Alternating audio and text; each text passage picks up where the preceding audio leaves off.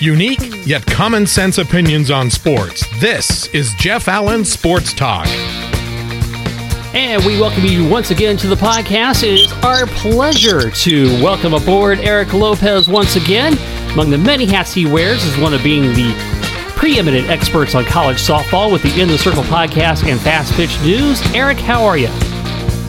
I'm doing uh, I'm doing okay, Jeff. Uh, glad to be back on your show. I'm a little misty because uh, we're at the uh, the end of the softball season, but uh, that means we're also closer to the football season, and of course basketball season's ending. But still lots to get to, to talk about. But great to be back on your show. I appreciate you being here. And uh, before we get to the championship round between Oklahoma and UCLA you know, what is behind the surge in softball's popularity? It seems to be growing every year. I find myself watching it more as well. What do you think are the main ingredients for this growth? Well, I think it's a game that's very fast and exciting. I think it's up tempo. It's about a two hour game, two and a half hour game. There's a lot of action going on. I think it's the opposite of what's going on in baseball, where the baseball has kind of slowed down a little bit, and people are wondering how to speed up baseball. And then softball has kind of been the opposite.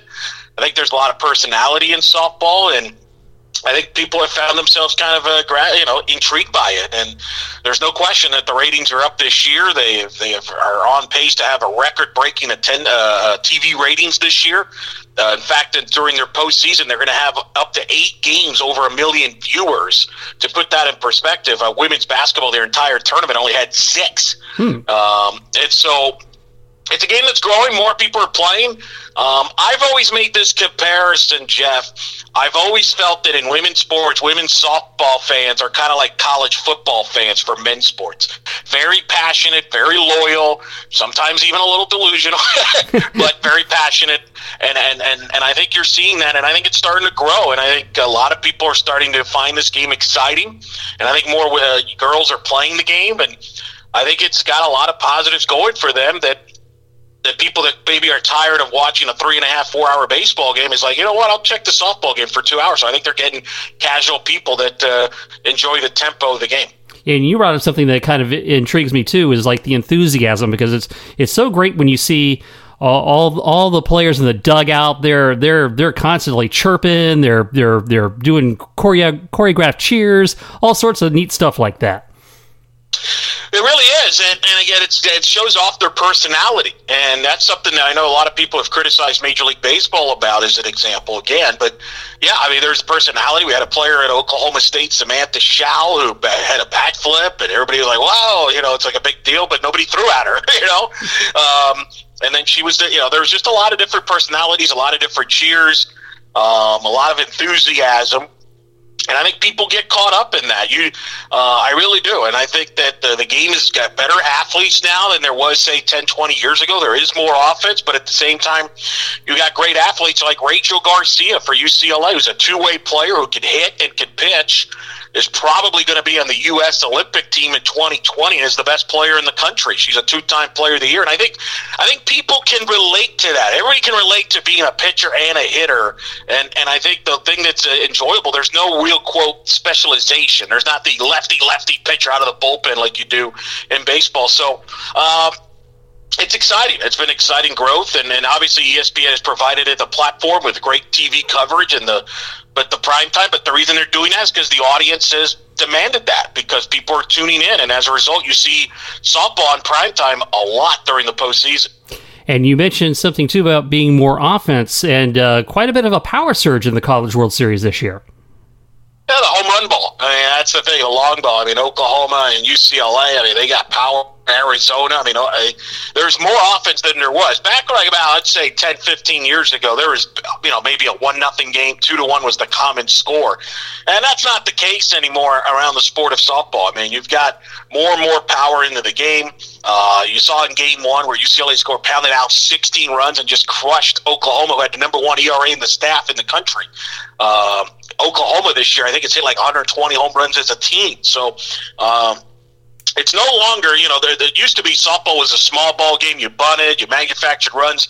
You still see that. There's still room for the small ball game, but there's definitely more power in the game than there was, say, 10 years ago. All right. So, uh, did I read correctly that you actually called Oklahoma UCLA to be in the championship at the beginning of the season? I did. That was my preseason pick. Uh, you know, not, not, that's not like that earth shattering of a selection. I mean, Oklahoma had won three of the last four national titles. UCLA, I think, has the best roster in the sport. Uh, they were literally about four outs away from playing for the national championship last year and fell short to Florida State. Uh, but yeah, I, I, I thought they were, as the year was going on, I thought they were clearly the two best teams. They're one, two in the country in ERA. They're one and third with Oklahoma number one and UCLA number three in offense and batting average. So, um, yeah, I thought they were the two best teams. And what's fascinating is this is the first one-two matchup they've had in the Women's College World Series since two, uh, 2005 when they've enhanced the uh, the format. Uh, so it tells you there's been a lot of parity in the game. Whereas in women's basketball, you could pretty much predict who's going to be in the Final Four every year. That has not been the case in softball. Despite Oklahoma's six excellence, we haven't had the chalky national championship series matchup until this year.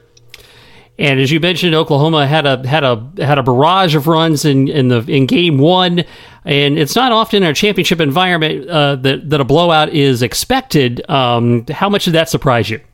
shocking. I mean, it's the most shocking score I've ever seen at the Women's College World Series. Nobody was expecting that. You don't see that happen. It reminded me a lot. Uh, Jeff, of the national championship this year in football, where Clemson just destroyed Alabama and you're just shocked. Not that Alabama was losing, but how they were losing and getting pounded. And that's kind of the, equa- the, the, the equivalent that I would say what transpired on game one with UCLA. Nobody, I wasn't surprised that UCLA beat Oklahoma, but I was surprised how they crushed them 16 to 3, where they just beat them down mentally and emotionally there. Uh, that was an impressive performance by UCLA and kind of stunning to see that for Oklahoma. Oklahoma hadn't given up uh, double digit runs in four years. So, uh, I mean, that, that was a stunner to say the least and shocked everybody, I think, in the softball world. Yeah, we're recording just prior to the start of game two. And by the time this podcast is heard, most most will the result will mostly be in. So, how do you see game two working out?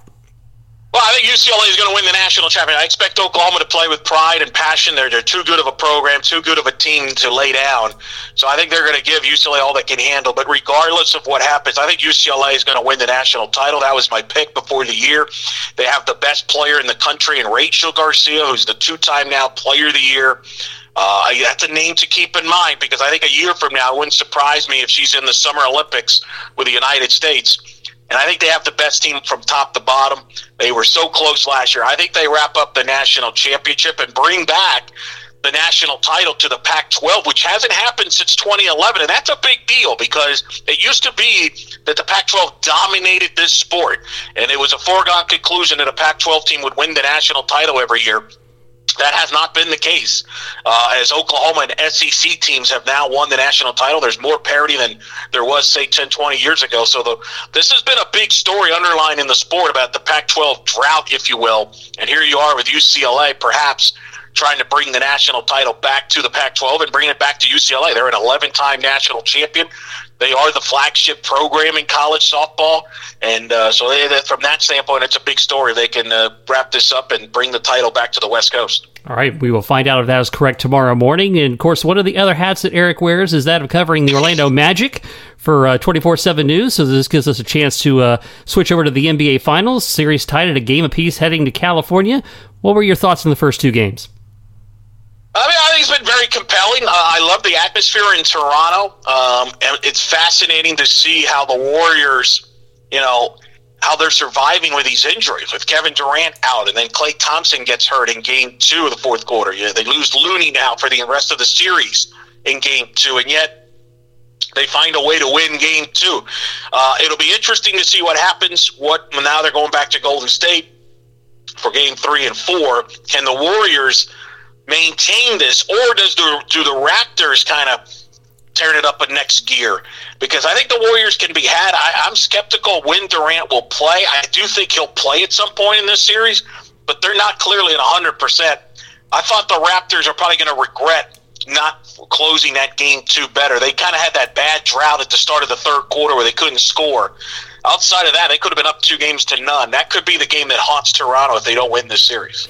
You know, and I, I've always maintained that Golden State has been built to withstand injury because they have so many guys that they can plug and play in and, and pick up different roles and things like that. But uh, does there come a point where they run out of bodies?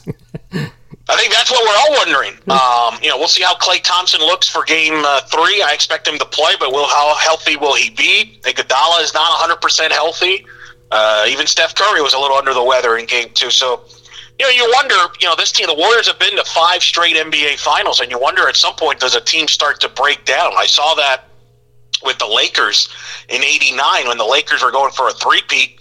And then during that finals against the Pistons, Magic Johnson uh, injured his hamstring. It was knocked out for the rest of the series. And, and then I think Byron Scott got hurt in that series. And then they got swept by the Pistons. So historically, that's happened to great teams. The Celtics in 87, Kevin McHale broke his leg, basically, was playing on one leg and the Celtics were too beat up to go repeat and lost to the Lakers. Will that happen this year with the Warriors? That remains to be seen. But I think that's something to keep in mind is I think some of these injuries are not a coincidence because this team, for the most part, has been through five straight finals. Even if you include Durant, Durant, this would be three straight finals. So I do think that ex- adds extra mileage. I've talked to players about this.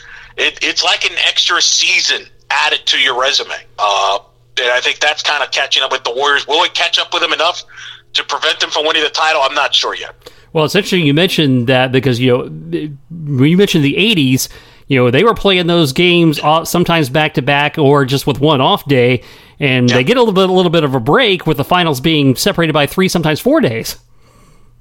Yeah, I mean, television is definitely a spread it out. Uh, I know some people don't like it. Uh, it is a little weird to get a rhythm going for the finals.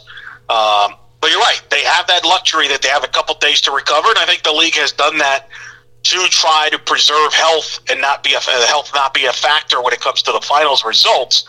I wish they would do that for the first round of the playoffs, where they just kind of played it right away every other day, mm-hmm. and then in the back end of the playoffs they would spread it out. You know, I thought the conference finals the injuries played a role a little bit, especially with a Toronto with Kawhi Leonard in the situation there, and I thought that kind of hurt the quality at times. But you're right; uh, they have them more spread out, and I think it'll be interesting to see how they uh, uh, the Warriors respond at home. And remember, this will be their final games at Oracle because they're going to move to their new building next year in San Francisco, and that's been a great home court for them during this run. I'm going to be curious to see how the Raptors handle that adversity of that environment on the road? I think that's the biggest question I have. Can Toronto find a way to steal a game on the road at Golden State? Well, we got to see Toronto firsthand when they played the Magic in the first round of the playoffs, and we see how great a player Kawhi Leonard is. and he's playing hurt, and you know you got to think he's got a sore back the way he carries his team, right? Yeah, I mean that's the thing. When they won Game One, he got help from Pascal Siakam, who I've been impressed with. I saw him in person against the Magic in the playoffs, and he was fantastic. He's the most improved player in the league, and he, at times he's their second best player. But you can't count on him to be consistent as a scoring wise. So you're right. Who is going to be the second guy? Or even a third guy that steps up for Toronto, especially on the road to help Kawhi. Is it Kyle Lowry? He's been very erratic in the playoffs. Is it Pascal Siakam? Is it a Marc Gasol? Is it somebody from the bench? That's what the Raptors need. They didn't really have that in game two. They had that in game one with Siakam. They didn't have that in game two. I think that's a great point. Who steps up to be that second or third guy? You know what you're going to get from Kawhi. Uh, you're going to get his points, but I, I think you need a second or third guy to be there to step up, especially on the road. And how do you see the rest of the series playing out? Do you think it's Golden State once again? Yeah, I'm going to stick with them until I'm proven otherwise. I like to stick with the champs until proven otherwise. I think they win this in six. I don't think it's going to be easy, but I think again, I just need to see Toronto. Who's going to be the guy? Is it Pascal Siakam that steps up and be that second guy? I still think, despite the injuries with Steph Curry and Draymond Green and Klay Thompson, even if Durant doesn't come back or is not 100%, I still think that's enough to get by the Raptors, uh, especially with home court. But if I'm Golden State, I do not want this to go to a game seven in Toronto. Not with that environment uh, in a game seven with the whole country behind that team. Uh, so I think if you're Golden State, it's urgent that you try to close this out uh, and win this at six because game six would be at Oracle. So where do you stand on the Drake antics? Uh, I'm not bothered by it as others are. I mean, it, it is uh, transcends basketball, so people outside of basketball talk about it, and they kind of need that. I mean, the ratings are not going to be super high this year, obviously, because you have a team in Toronto, so the ratings for Toronto do not count towards Nielsen. Uh, so keep that in mind when you see the headlines about, oh, the NBA finals are down in ratings. Yes, it is down, but part of it is because one of the teams in the finals, uh, city wise, n- numbers don't count because it's a different country. Um, he's annoying. He's definitely a bandwagon guy, uh, and so I'm sure I wouldn't be shocked if the Warriors won that he ended up going to the Golden State Parade. But uh, you know, I, I you know that's just the way it is. But I'll give him this: he's always been loyal to Toronto because he's been going to games there for a few years. So I'll give him that. But uh, you know, as long as it, I don't think I think everybody's kind of having fun with it. I don't think it's too serious on the smack talk stuff. So. Uh, that I think from the league standpoint, I think they figure, hey, if that helps us bring some extra eyeballs that normally doesn't watch our product, then so be it. Yeah, and I'll tell you who I think is a great story is uh, Nick Nurse. I mean, this is a guy that was like coaching over in England, you know, not that long ago, and he worked his way back in, got his assistant, and then he took over, and and here he is in the NBA Finals. So that's a terrific story. It really is. The Raptors have been a great story. I mean, think about back; they were the ones that took a chance to trade Kawhi Leonard in a rental. I mean, still, I think a lot of people still expect him to leave after this year and go to the Clippers. Even if he does, the trade paid off. They got him over the hump. It got him to the finals. Maybe it wins him the title. And then they fired Dwane Casey and brought in Nick Nurse. Nick Nurse was on the staff, and he's done a heck of a job. I think he's let them lose. He has a good offensive mind. I thought he made some great adjustments think back to the conference final when they were down two nothing to Milwaukee, and he decides I'm going to put Kawhi Leonard on uh, on the Greek Freak, and we're going to help him by basically putting guys in the paint, and we're going to dare Giannis to shoot from the outside or pass the ball, and that's kind of what turned that series around. And uh, I give him a lot of credit for that. I think he isolated Siakam a lot in that Magic series. I think Nick Nurse knows what he's doing. I think he's an up and coming coach. He's paid his dues. You mentioned he's coached in England. He's coached in the D League. Uh, great personality. I think he's been uh, a fresh air for Toronto and has helped them get to the finals. All right, Eric Lopez, we certainly appreciate you bringing your insight on both the College Softball World Series and the NBA Finals. Always pleasure to have you on.